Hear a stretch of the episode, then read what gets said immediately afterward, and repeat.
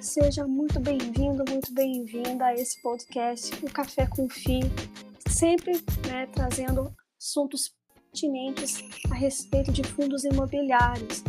E nessa semana não poderia ser diferente, eu trouxe uma convidada, né, trazendo as mulheres é, para tratar desse assunto, né, que é tão e nessa vez eu trago a Carolina, né, investidora, ela vai se apresentar, ela vai contar também, ela é consultora de finanças, é, e ela vai se apresentar para vocês e aí a gente vai começar a adentrar de fato no, no tema de hoje. Nós vamos falar sobre como analisar os fundos imobiliários, né? uma perspectiva, é, mas se você está escutando de manhã, se você está escutando à tarde, se você está escutando à noite, não deixe de pegar aquele cafezinho para nos acompanhar, né? É sempre muito bem-vindo. Carol, seja muito bem-vinda. Se apresente para os nossos. Olá, Andréia. Olá, todo mundo. Muito obrigado pelo convite, viu, Andréia? É, uma, é um prazer estar aqui com você hoje no, Café Confi. É, como a Andréia falou, meu nome é Carol. Eu sou eu sou engenheira, professora universitária e também trabalho com consultoria financeira, invisto na bolsa aí desde 2016, é, sempre com foco em é, longo prazo, investimentos no longo prazo, é, fundos imobiliários, ações. Então estou aí nessa na, na, na, na, no campo de batalha da bolsa de valores aí já tem uh, uns cinco anos mais ou menos. Então, é, vamos bater um papo legal aqui para a gente é, contribuir para quem está começando, para quem vai começar, ou para quem já, já está investindo aí há algum tempo também. É, Carol, você falou que começou em 2016. Como é que foi esse início, né? Como é que você chegou aos investimentos propriamente dito? Pois é, eu comecei em 2016 mais forte com fundos imobiliários, né? Na bolsa de valores com ações eu invisto desde 2014. É, comecei justamente porque eu estava buscando uma independência é, financeira. Então foi basicamente motivado. Eu tinha, um, eu me formei em engenharia química, consegui um trabalho muito bom na área. É, fiquei nessa empresa durante era uma multinacional do ramo de energia, então trabalhei lá por aproximadamente quatro anos, mas era um trabalho muito desgastante do ponto de vista da, da vida é, pessoal e social. Era um trabalho offshore, você fica embarcado há muito tempo, desembarca, não tem uma rotina muito, muito bem definida. E isso é tem os dois lados, né? Tem um lado bom e tem um lado ruim. E ao mesmo tempo que eu não me via ali fazendo esse tipo de, de trabalho durante muito tempo. Eu não conseguia me ver dali 10 anos ali já com uma família estruturada, com é, outras, outras, outros objetivos na vida também, além do profissional, eu não conseguia me ver ali por muito tempo. Então eu comecei a buscar é, estudo, estudos na área mesmo. Fui buscando, fui lendo e percebi que se eu tivesse um pouco de é, um pouco mais de persistência, um pouco de disciplina, e eu conseguisse poupar, trabalhar bastante, poupar bastante, para eu ter uma certa independência, uma certa liberdade. Foi aí que eu consegui fazer uma transição de carreira tranquila, é, consegui sair, é, sair daquela empresa, busquei me aperfeiçoar na minha, na minha profissão atual. E com isso eu vi que eu também poderia ajudar as pessoas a fazerem a mesma coisa, porque muitas vezes a gente está insatisfeito com alguma situação e a gente não vê saída, porque nós estamos muito presos também àquilo.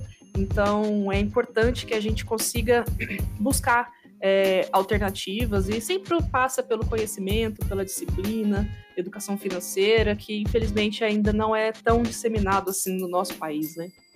É, infelizmente, eu sempre bato, eu sempre bato na tecla né, da falta que faz termos educação financeira no, no ensino médio mesmo, né?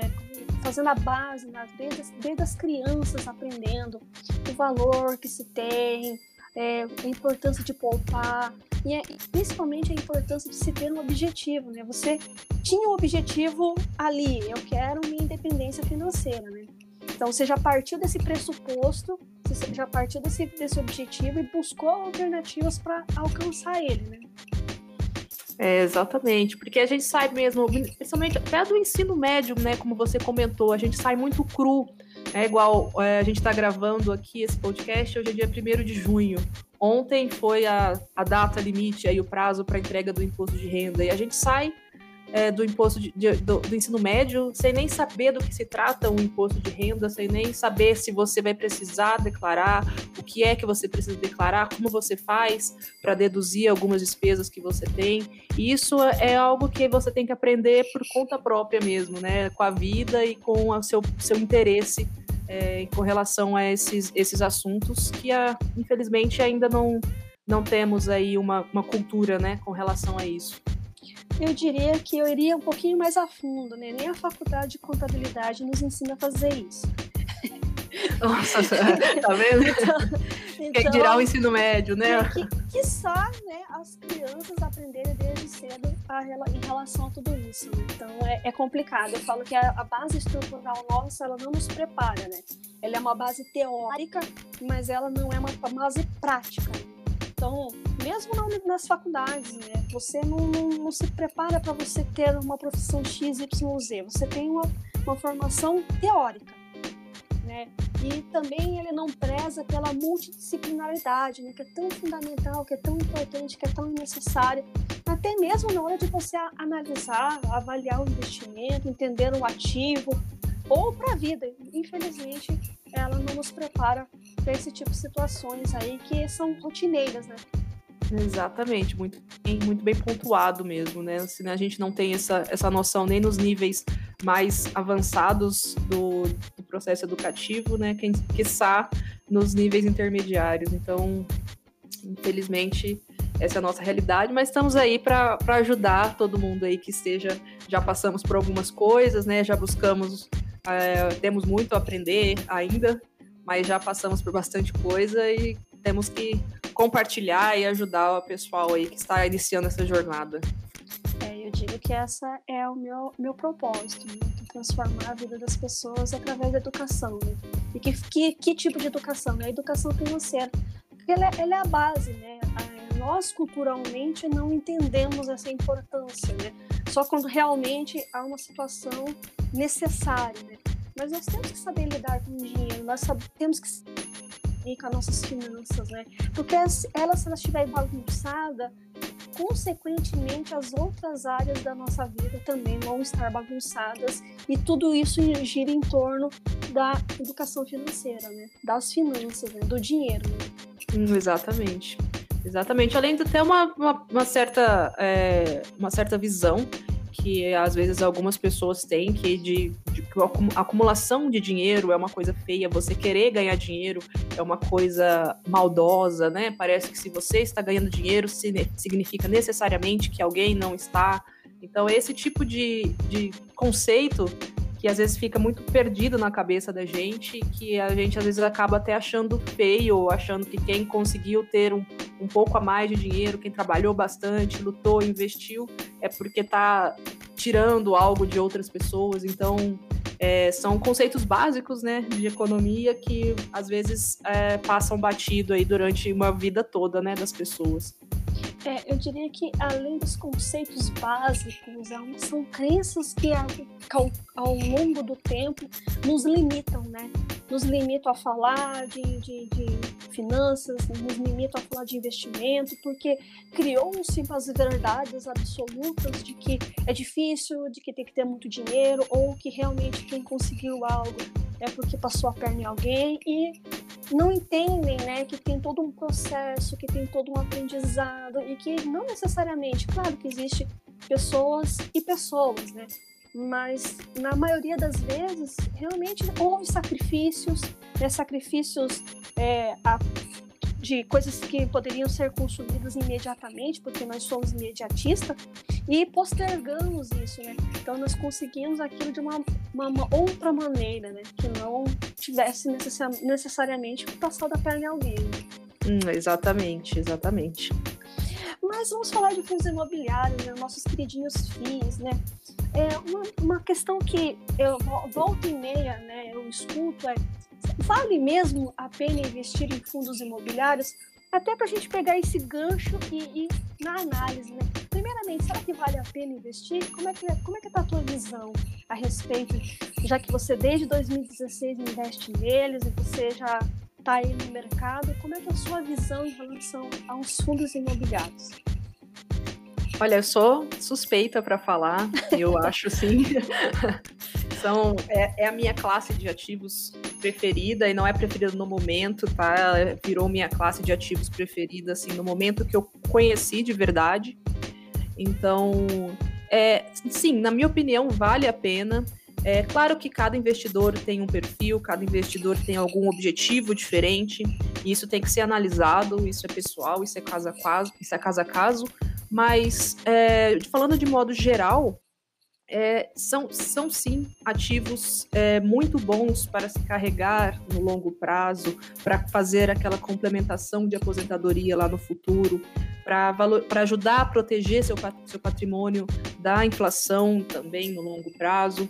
Então é só a gente pensar, né? Quantas, quantas pessoas você não conhece, ou pelo menos já ouviu falar, que investe há bastante tempo em imóveis, que tem aí uma meia dúzia de kitnets para alugar, ou que comprou um terreno que se valorizou, construiu e depois fez conjunto de casas para se alugar também. Então, essa é uma cultura do brasileiro, é uma cultura que nós temos de investir em imóveis. E os fundos imobiliários vieram para facilitar, para ajudar e para trazer um pouco mais de liquidez para esse mercado. Então, eu acho muito interessante. Eu acho que são, é, uma, é uma alternativa de investimento para o longo prazo, para complementação tanto de renda quanto na aposentadoria ali no futuro, ou para mesmo é, para quem está querendo é, uma complementação de renda agora, no presente também, que, que tenha um planejamento é, adequado para isso. São, é uma classe de ativos espetacular que, sim, na minha visão, vale a pena e praticamente sempre vai valer a pena para quem tem, tem essa visão assim mais adiante. É, porque o que, que acontece com os fundos imobiliários? Né? Ele é um gerador de renda passiva, né? Nós temos aí os nossos rendimentos, os nossos dividendos, né, caindo mensalmente, né? É, você consegue diversificar a carteira dentro dos próprios fundos imobiliários, né, Carol? Você consegue ter fundos com multiativos, multi-inquilinos, multilocalização, é, multissegmentos, né? É, você consegue diluir o risco do portfólio, né? Porque mesmo que você invista em ações nacionais ou no exterior, né? Você consegue ali dirimir esse risco, né? Porque você está diversificado. Então, quando uma classe de ativo ele está em queda, o outro vem e rebalanceia ali a sua, a sua carteira, né? E baixa o valor de aquisição, né? Você entra no seu home broker e hoje você compra um bom ativo é, muito conhecido a 10,40, 10,50, ou seja, ele é muito acessível, né? já quebrando aquele mito de que você precisa de muito dinheiro para estar tá investindo. Pouca burocracia, abrir uma conta na corretora, é, mandou o dinheiro para a corretora, ao abrir o seu home broker, você consegue fazer é, aquisição né, das cotas. Né? Diferentemente se você precisar ali é, vender ou comprar um imóvel físico e facilidade de análise, que é o que é o próximo ponto aí que a gente vai comentar, fora a proteção contra, contra a inflação, né? Porque é, não sei, eu não sei sua visão, eu quero saber. Mas muito se diz, ah, e agora subiu a taxa Selic, a inflação tá alta, é, o que, que vai acontecer com os fundos imobiliários? E ele é uma forma de você proteger, né, Carol? Sim, exatamente. É claro, não são, é, não são todos os ativos que vão, principalmente no curto prazo, fazer essa, essa proteção. Mas quando você tem uma visão de longo prazo, é só você, por exemplo, olhar histórico. É, um, um dia desses eu, eu compartilhei lá na minha página no Instagram o histórico de três, é, isso, de três grandes fundos imobiliários, que às vezes até o pessoal fala, ah, mas o dividendo tá baixo, o dividendo tá, o dividendo tá baixo. E eu coloquei eles é, em comparação, em um gráfico comparativo com o IPCA nos últimos 10 anos.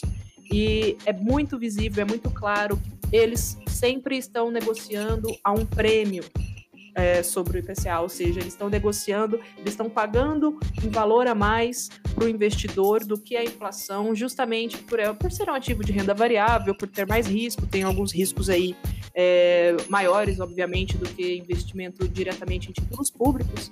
Então, sempre tem, a gente olha nos últimos 10 anos, sempre está tendo esse prêmio. Às vezes, às vezes esse prêmio está mais baixo, às vezes ele está mais alto.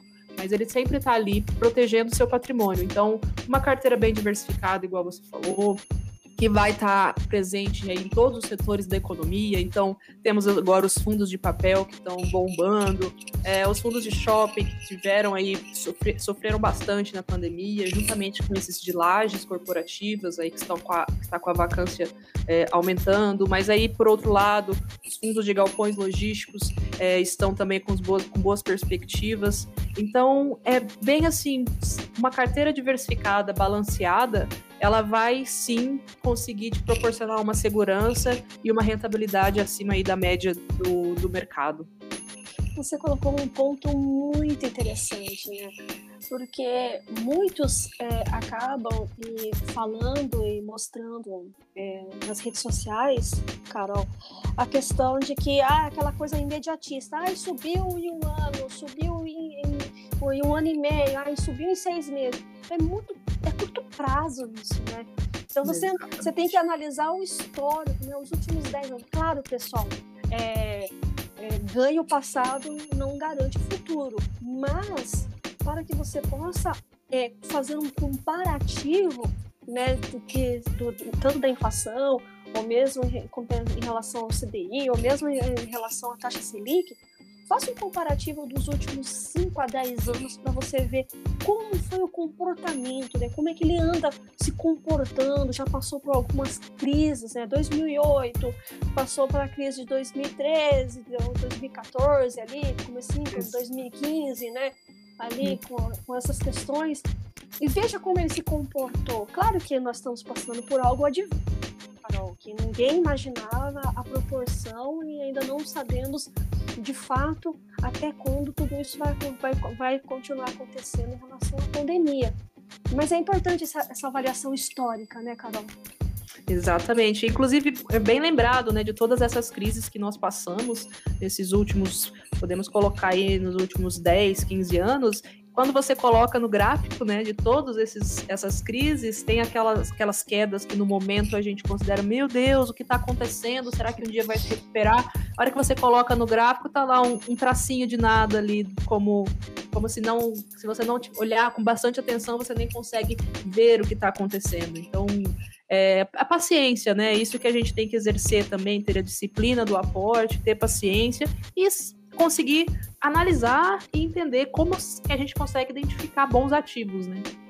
É, é, eu, eu iria acrescentar a consistência também, né, Carol? Se a gente não for consistente no que a gente faz, a gente não vai conseguir a, a, é, aprimorar a máxima, né? É, em, em seja investimento e na própria vida, né, Carol? Exatamente, isso mesmo. E, Carol, e qual é o primeiro ponto, né? Como que você analisa os fundos imobiliários, né? O que, que você utiliza, né? Você utiliza alguma análise específica, como existem ações que se fala, análise técnica, análise fundamentalista? Você já deu uma, uma deixa aí para nós analisarmos né, graficamente o histórico, né? De, um, de uma taxa ou do indexador em relação àquele ativo. Né? Mas você utiliza mais especificamente qual tipo de análise a hora que você vai fazer? Então, principalmente no que se trata de fundos imobiliários, a minha visão é apenas de longo prazo. É, não, não, não analiso fundos imobiliários para esse ano ou para o próximo ano, igual muitas vezes as pessoas perguntam: ah, qual é o setor que você está apostando para esse ano? É, primeiramente, que eu não aposto, eu invisto. E, em segundo lugar, é, não é para esse ano. Isso é, é o, as minhas análises, toda a minha carteira e meu objetivo de investimento é para bem mais para frente, não é para agora. Então, é, quando a gente está falando aí especificamente agora de fundos de tijolo para renda, que na minha visão é, são muito adequados para esse investidor que tem essa visão de longo prazo, é, fundos de tijolo para renda é muito importante a gente analisar. Eu analiso muito a localização do ativo, principalmente se for um ativo de laje corporativa, mesmo se for de shoppings, qual é a concorrência da região, qual é a perspectiva de crescimento daquele, daquela região, galpões logísticos, quais, quais são os acessos que aquele galpão possui. É, só que isso também é algo que o, a, é interessante analisar, igual a gente estava comentando agora, o histórico de tudo isso. Como é que a gestão conseguiu fazer com que esse fundo, que hoje tem um patrimônio líquido de 3, 4 bilhões, quando ele era lá pequenininho, quando ele começou, como que a, que a gestão trouxe esse fundo para esse, esse patamar? Como que ele está conseguindo, como que ele fez essa, toda essa transição? Porque com essa com esse histórico, a gente vai conseguir ver se, como que ele vai se comportar para dobrar de tamanho também. Então, como que ele vai sair desse patamar de 2 bilhões, chegar no 4 bilhões? Como que ele vai crescer? É, qual é a ideia da gestão? Se a gestão pensa da forma como eu, então, não como eu especificamente, mas se a gente, se ela, se ela já se provou bastante é, já se provou resiliente, né? resiliente, exatamente, conseguindo sempre estar tá gerando valor para o cotista, porque também às vezes a gente olha o histórico, o fundo está crescendo, está se multiplicando, está evoluindo, mas a hora que você avalia como está sendo o retorno para o cotista, o cotista na verdade estava, é, digamos assim, ganhando mais dinheiro algum tempo atrás, quando as aquisições que a gestão estava fazendo eram diferentes. Então, é, não são análises simples, e, mas elas valem muito a pena, porque você vai ficar aí, às vezes, como o pessoal fala, ah, vamos perder muito tempo analisando. Mas para quem está investindo pensando aí nos próximos 10 anos, essa é uma análise que vai te poupar tempo para você não ter que ficar é, tendo que reavaliar a todo momento e você consegue ter essa estratégia bem, bem clara na cabeça, né? Bem clara no, na sua cabeça, na sua, está refletindo o, a sua carteira de investimentos, seu portfólio de investimentos. Então é muito importante localização, qualidade dos ativos e histórico de crescimento do fundo, porque a nossa indústria ainda é muito pequena, né? Ainda nós comparando até com o nosso próprio mercado de ações, mesmo com o mercado similar lá de, de REITs nos Estados Unidos, que também é uma, uma, uma, uma forma de se investir em imóveis por lá. É, nosso mercado ainda está muito, ainda está, está muito jovem. Então, é, esse, esse tipo de acompanhamento acaba sendo um pouco mais constante nesse período. Exatamente. Né? O primeiro, primeiro ponto, eu acho que você tem que ter um objetivo. Qual que é o meu objetivo em relação aos fundos imobiliários? Né? Eu quero ele para 5, 10, 15, 20 anos, eu quero realmente ele para minha aposentadoria, ou eu quero ele porque eu gosto de imóveis. O que você pensa a respeito, né? E aí sim você vai, vai escolher um segmento dentro desses ativos que melhor se encaixam com a sua perspectiva e seu objetivo, mas não deixando também de ver é, o comportamento dele em relação à economia, né? Que é, a gente brinca é, quando eu faço a live com a, o pessoal da IMA 5, né? É, com o Henry e tal, que justamente essa questão de que, cara, a economia ela gira em torno de, da nossa vida 100%. Então, na hora de você ir escolhendo um ativo, é entender como é que ele vai ser afetado se acontecer algo a respeito que, que vai impactar né, a respeito daquele ativo, né? Como, por exemplo, né, você falou que os, os shoppings eles foram muito afetados por, por questões do lockdown. Claro que ninguém iria imaginar que nós teríamos uma pandemia nesse, nesse porte é, e, e que acabou aí prolongando né, todo o, nossos planejamentos, principalmente na retomada, né? já que a economia ela não vinha tão bem, mas ela estava tendo um, digamos assim, um pré-aquecimento, né? É, como que você também vê essas questões, né, Carol? É, essa, esse tipo, principalmente esse evento recente aí que a gente passou, é, é muito complicado a gente conseguir prever essas coisas, tanto é que se conseguíssemos prever, estávamos todos ricos, né? Ou, então... e, ou, ou, se viesse uma bola de cristal nas faculdades que a gente já fez, né? Exato, exato. Por aí. Então, esse tipo, uh, nessa, nessa, nessa questão, eu gosto muito de falar em diversificação. É, igual eu comentei, fundos de tijolo para renda.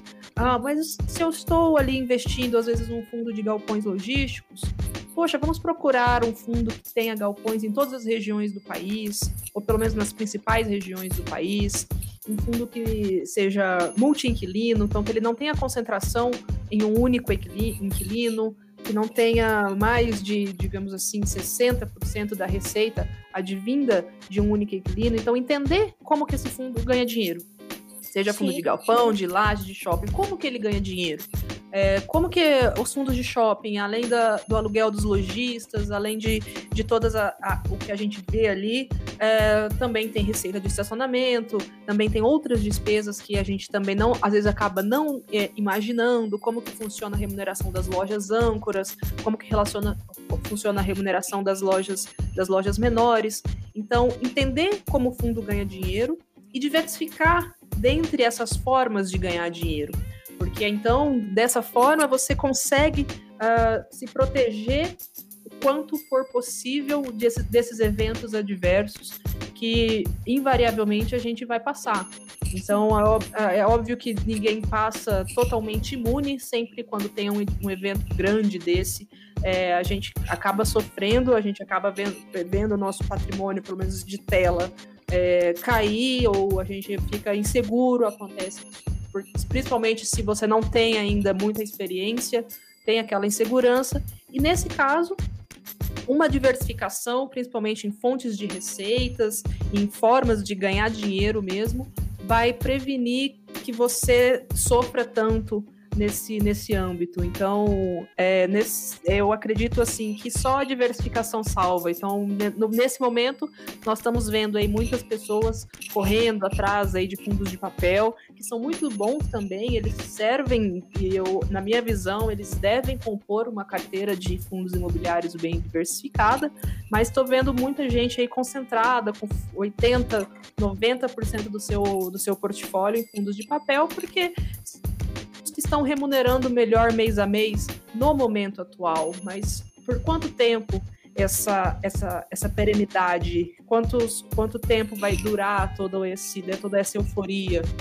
Já tem durado algum tempo, mas é, existe essa, esse balanceamento. Será que você está preparado para ter 90% do seu portfólio em uma única classe de ativos, digamos assim, né, no caso fundos de papel, que ganham dinheiro da mesma forma? É, então, a diversificação, principalmente em fontes de receita, eu acho que é extremamente importante. Até porque, Carol, é, tem que é, observar também a qualidade desses papéis que estão sendo investidos e os indexadores. Né? Claro, muitos estão surfando porque teve uma alta expressiva né, do IGPM, mas ela não vai se manter né, no, no, no médio e longo prazo. Então tem que ver se o fundo também está né, se, se, moldando e se preparando para surfar né, em outras, outros indexadores que no médio e no longo prazo sejam mais interessantes. Claro que a rentabilidade não vai ser tão assim expressiva, mas pelo menos você vai ter uma constância também, é, até para uma previsibilidade, né, em termos de dividendos ali que você possa estar tá remunerando, né? Fora a vacância e o administrador do fundo, né, Carol? O gestor e o administrador, né, que às vezes não são as mesmas as mesmas empresas, né? Vamos dizer assim, os mesmos tipos de, de, de que estão por uhum. trás ali, mas é importante estar observando tanto a vacância quanto o administrador, né, Carol? É, então, é igual você, você inclusive comentou, né? Recentemente a gente tem visto alguns movimentos da equipe de gestão é, tentando renegociar as dívidas que estão indexadas ao IGPM antes de ter aí alguma inadimplência ou mesmo que a dívida entre em default. Então, a gente está vendo já essas gestões, essa parte da gestão mais ativa, desse acompanhamento mais de perto do, do portfólio do próprio fundo imobiliário. Estamos, vendo, estamos vendo algumas equipes de gestão renegociando essas dívidas, trocando o indexador do IGPM, muitas vezes para o IPCA. Então, é interessante a gente avaliar esse tipo de movimento, porque a gente consegue visualizar a preocupação do gestor, a preocupação da equipe de gestão. A gente fala o gestor, né? Mas é toda uma equipe. Tem, logicamente, Sim. tem um. Tem, né, tem o, o chefe, mas tem toda uma equipe ali, geralmente muito experiente. Então, é muito importante e é interessante a gente acompanhar esses movimentos também para a gente entender, poxa, ele está ele está ciente que uma dívida que está indexada agora tá, bateu os 30% ao ano do GPM, 30% mais um prêmio, que às vezes esse prêmio não é muito baixo, é de 6, 7%. Então, uma dívida que está crescendo 40% ao ano, muitas vezes não é sustentável para quem tomou essa dívida. Então, você prefere é, ir para as vias judiciais ou vamos renegociar, vamos ver o que a gente consegue fazer e tentar levar o fundo e, o, e todas o todo o portfólio do fundo de uma maneira mais é, com mais uma, uma, diligência melhor. Então, é, todo esse movimento da gestão, isso vale também para as lajes corporativas, quando o fundo compra, às vezes, uma laje aí para fazer um retrofit, né, que é para fazer uma reforma e para tentar melhorar o, o, valor do aluguel por metro quadrado dessa laje. É, então, às vezes também estamos, estamos vendo aí muitas movimentações de, de, de incorporação mesmo, de desenvolvimento de galpões logísticos no, no mercado, de, nos fundos imobiliários de galpões logísticos, o, é o chamado lá o build to suit. Então, é, você constrói especificamente para algum inquilino. Então, são fundos imobiliários de galpões que muitas vezes já compravam galpões prontos. Eles estão vendo que é mais negócio e eles já têm a expertise para isso, para construir e então é, locar então, o, o retorno é, sobre o investimento, neste caso, eles avaliaram que está sendo melhor e eles têm tamanho para fazer isso já. Já estão com um porte bom, um patrimônio líquido bom, que não vai impactar tanto a receita do, do fundo e do cotista no curto prazo. Então, todos esses movimentos de gestão ativa, de tentar é, melhorar o rendimento do cotista, de tentar crescer o fundo de uma maneira sustentável, é muito interessante da gente ver nesse mercado que está amadurecendo agora, né? Exatamente. Você falou, você tocou num ponto também que eu quero ver se você também leva em consideração na hora de avaliar, né? O tamanho do patrimônio do fundo é importante, Carol? Olha, eu eu avalio mais, para ser bem sincera, a liquidez. Eu prefiro fundos que tenham uma boa liquidez do que fundos muitíssimo grandes de termos de patrimônio líquido. Ah, mas é claro, é, hoje em dia não tenho mais. Já tive fundos monoimóveis no passado, até porque no passado era o que tinha. A gente não tinha. era o que tinha para hoje. Era o que tinha para hoje, então não existia tanto assim desses fundos super diversificados. Então, simplesmente na, na questão de lajes corporativas, era, era, o fundo que é dono daquela laje ali em São Paulo, ali no Rio de Janeiro, aquele fundo específico. E hoje a gente está tá vendo que é, esses fundos, acredito eu, que vão, vão ficar cada vez mais raros. Então, ou eles vão ser incorporados, ou vão, vão, ser, vão ter a sua participação vendida para um outro fundo imobiliário, ou vão fazer alguma mudança maior aí em regulamento, que é mais improvável, mas tentar crescer o próprio fundo. Então, eu gosto mais de olhar a liquidez do, do ativo do que somente o patrimônio líquido. É importante olhar o patrimônio líquido, mas é tão importante. Eu também acho bem importante entender como esse fundo, se um fundo com patrimônio líquido grande, como que ele chegou a esse patrimônio líquido, como que foi o caminho até lá. Isso vai trazer um histórico e vai trazer uma, uma um backtracking assim do, do que aconteceu com o fundo nesse tempo todo. Então é, é difícil, né, a gente falar de um, de um único único parâmetro, né? São sempre um conjunto de fatores que a gente tem que avaliar é, para chegar a uma conclusão mais, mais específica, né? Exatamente, né? É como você falou.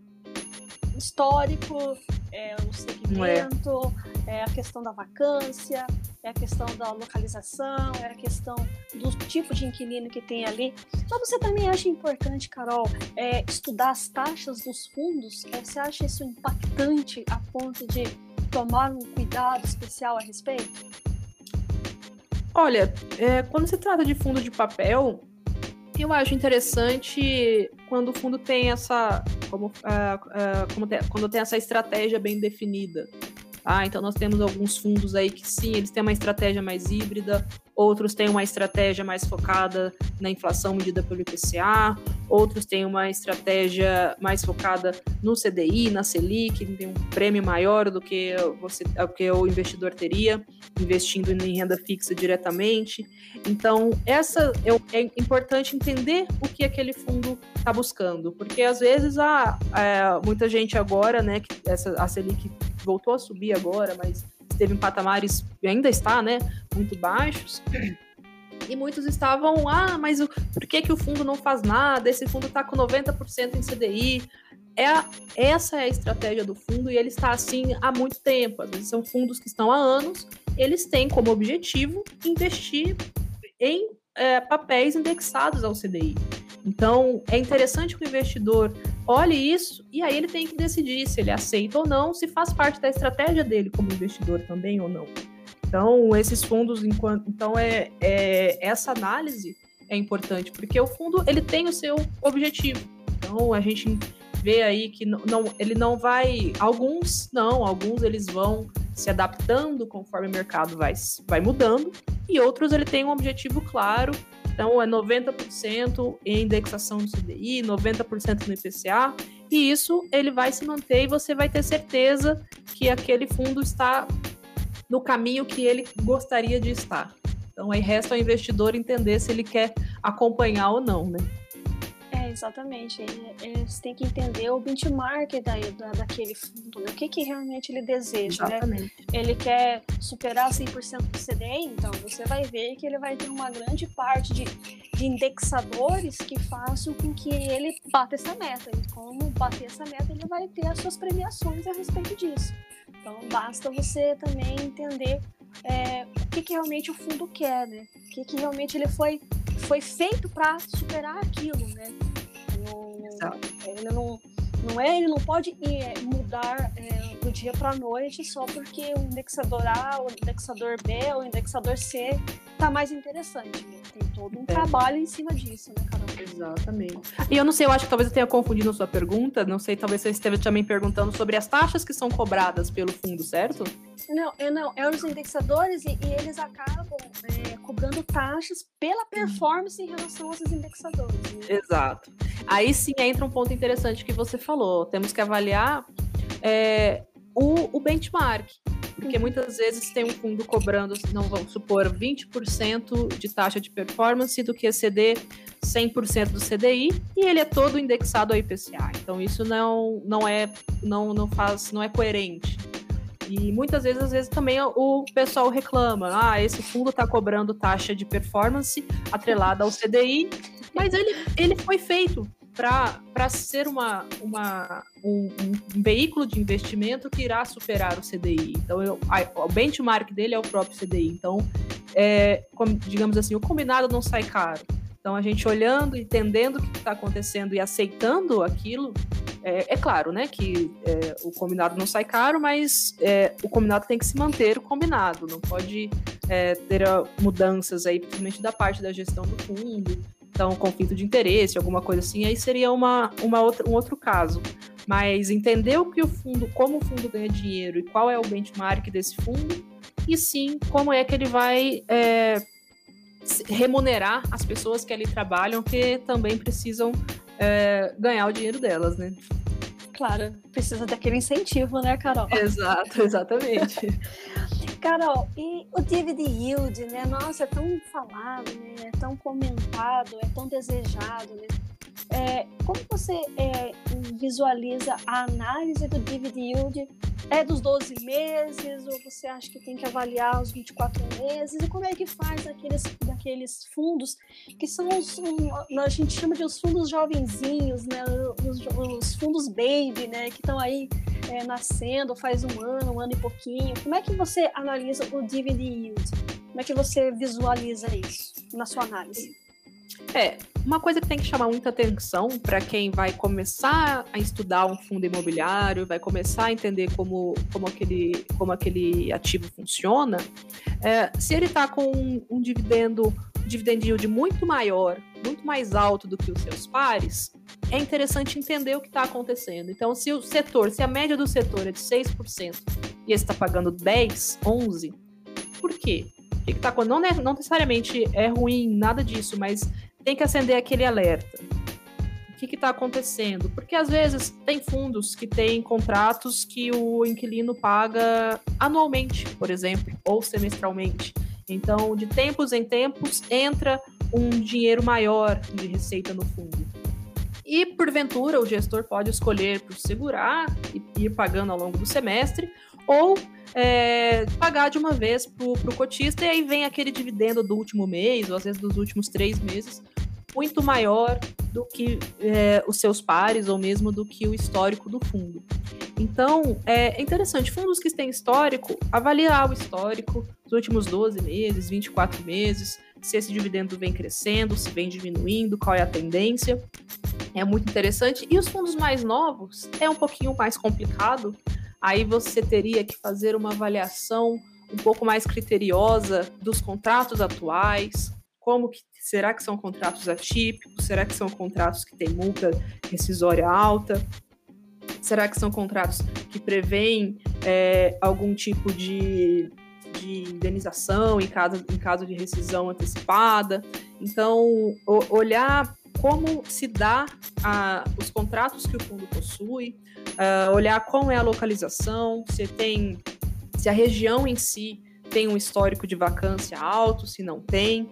Isso vai te ajudar a entender se aquele rendimento vai se manter ao longo do tempo, ou se ele vai ter algum problema, ou se aquilo é algo pontual. Então, quando o fundo é mais jovem, realmente é uma análise pouco mais criteriosa, é um pouco mais difícil de se fazer.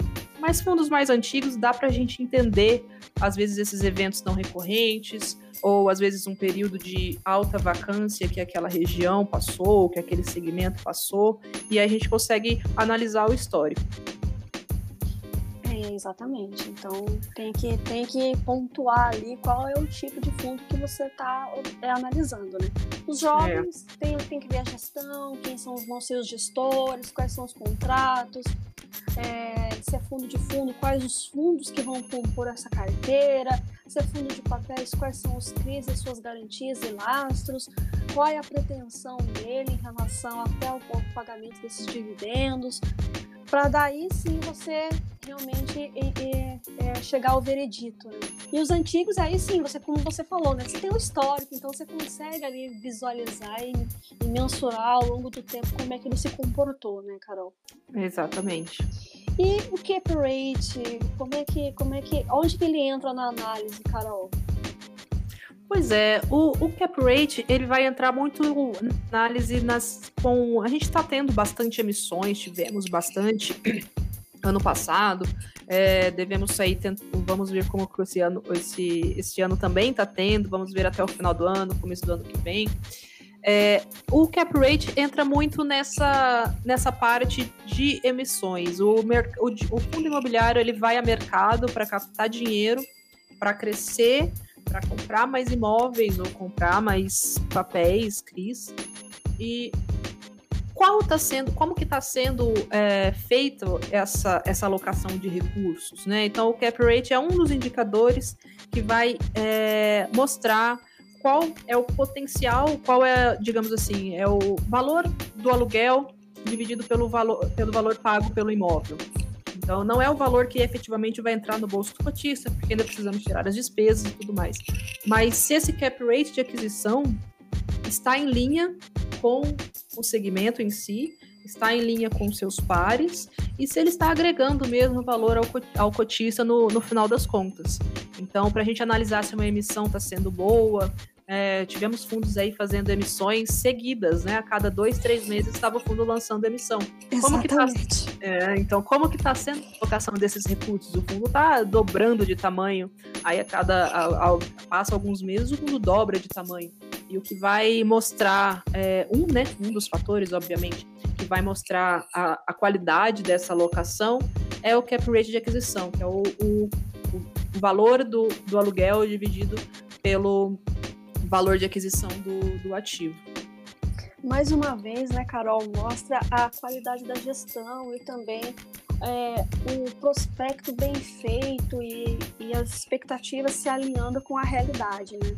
Então não adianta ter um pipeline lindo, mas não alocar, ou, ou enfim, ou se acontecer alguma situação adversa, eles virem a público e realmente mostrarem, olha, não aconteceu do jeito que nós esperávamos, mas nós estamos no plano B e vai acontecer assim, sabe, vamos alocar em tanto tempo, né?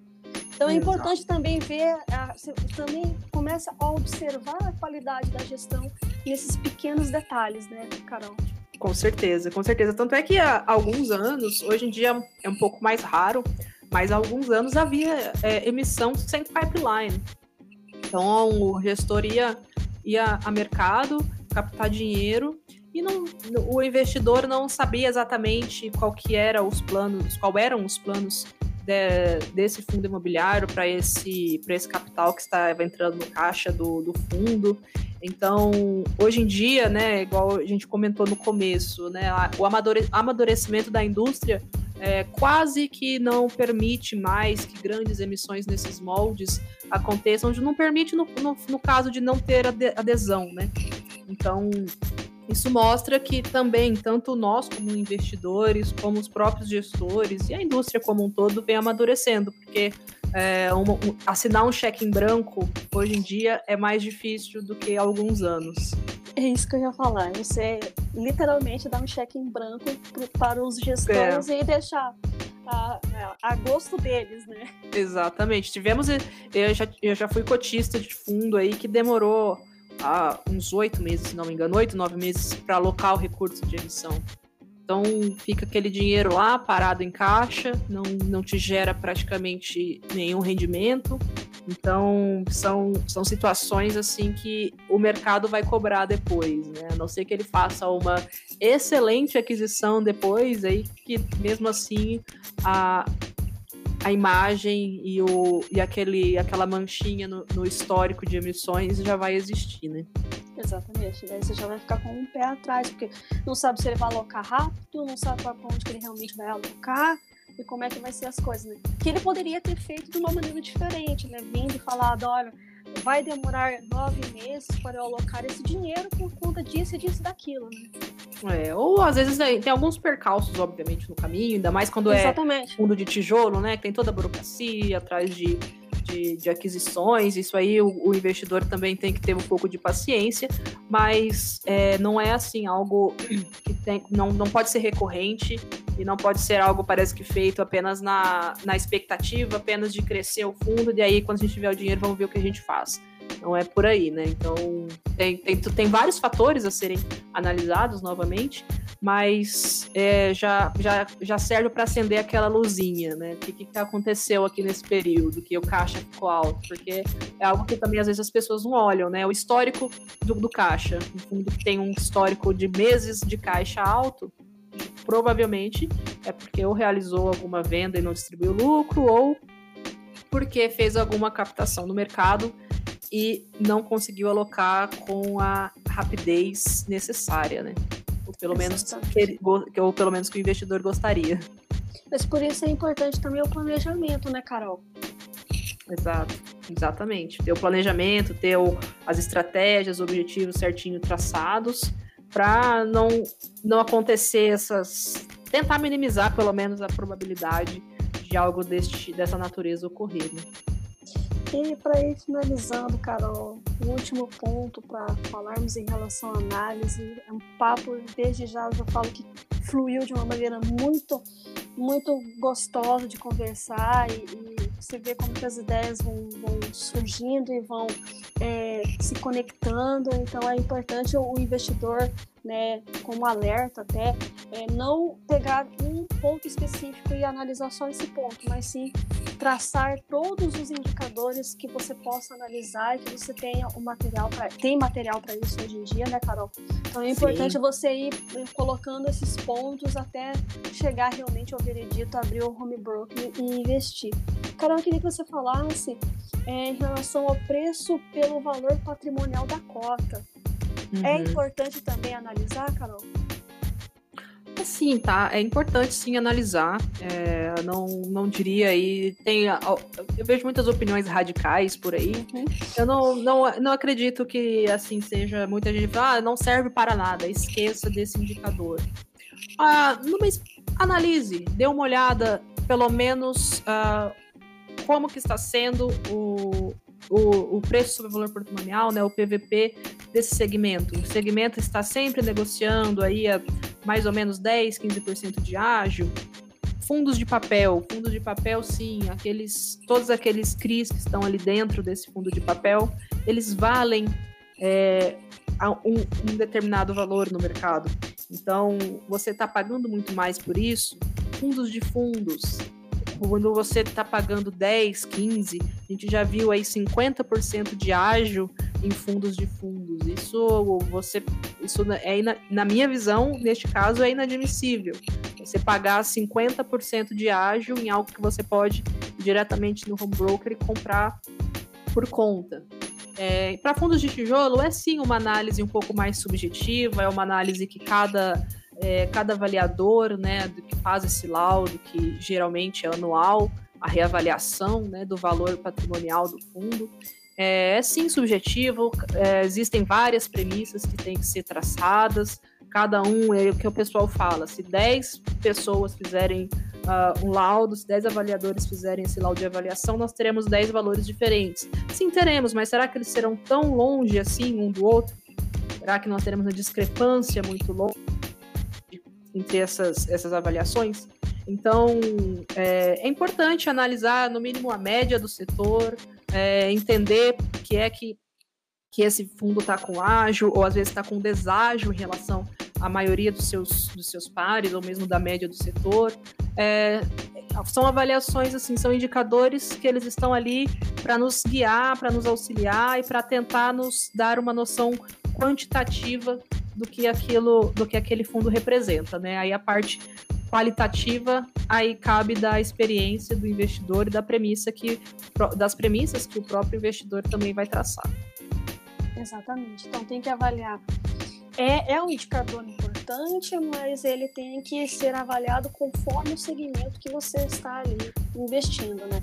De, uma, de um segmento vai ser de um jeito, no outro segmento vai ser de outro. Você é, topa pagar um preço até X, até Y, ou por que está de uma maneira Z, pensando que poderia estar em X. Então, Exato. tudo isso é, é, é importante.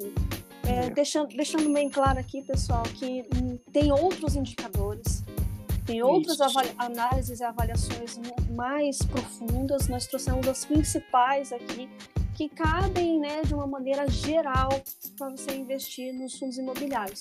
Mas cada segmento tem as suas peculiaridades, tem as suas particularidades. Então, conforme você for aprendendo, estudando e se, e se inteirando com aquele fundo, com aquele segmento, você vai colocando mais ou colocando outros indicadores ali que sejam pertinentes, né, Carol?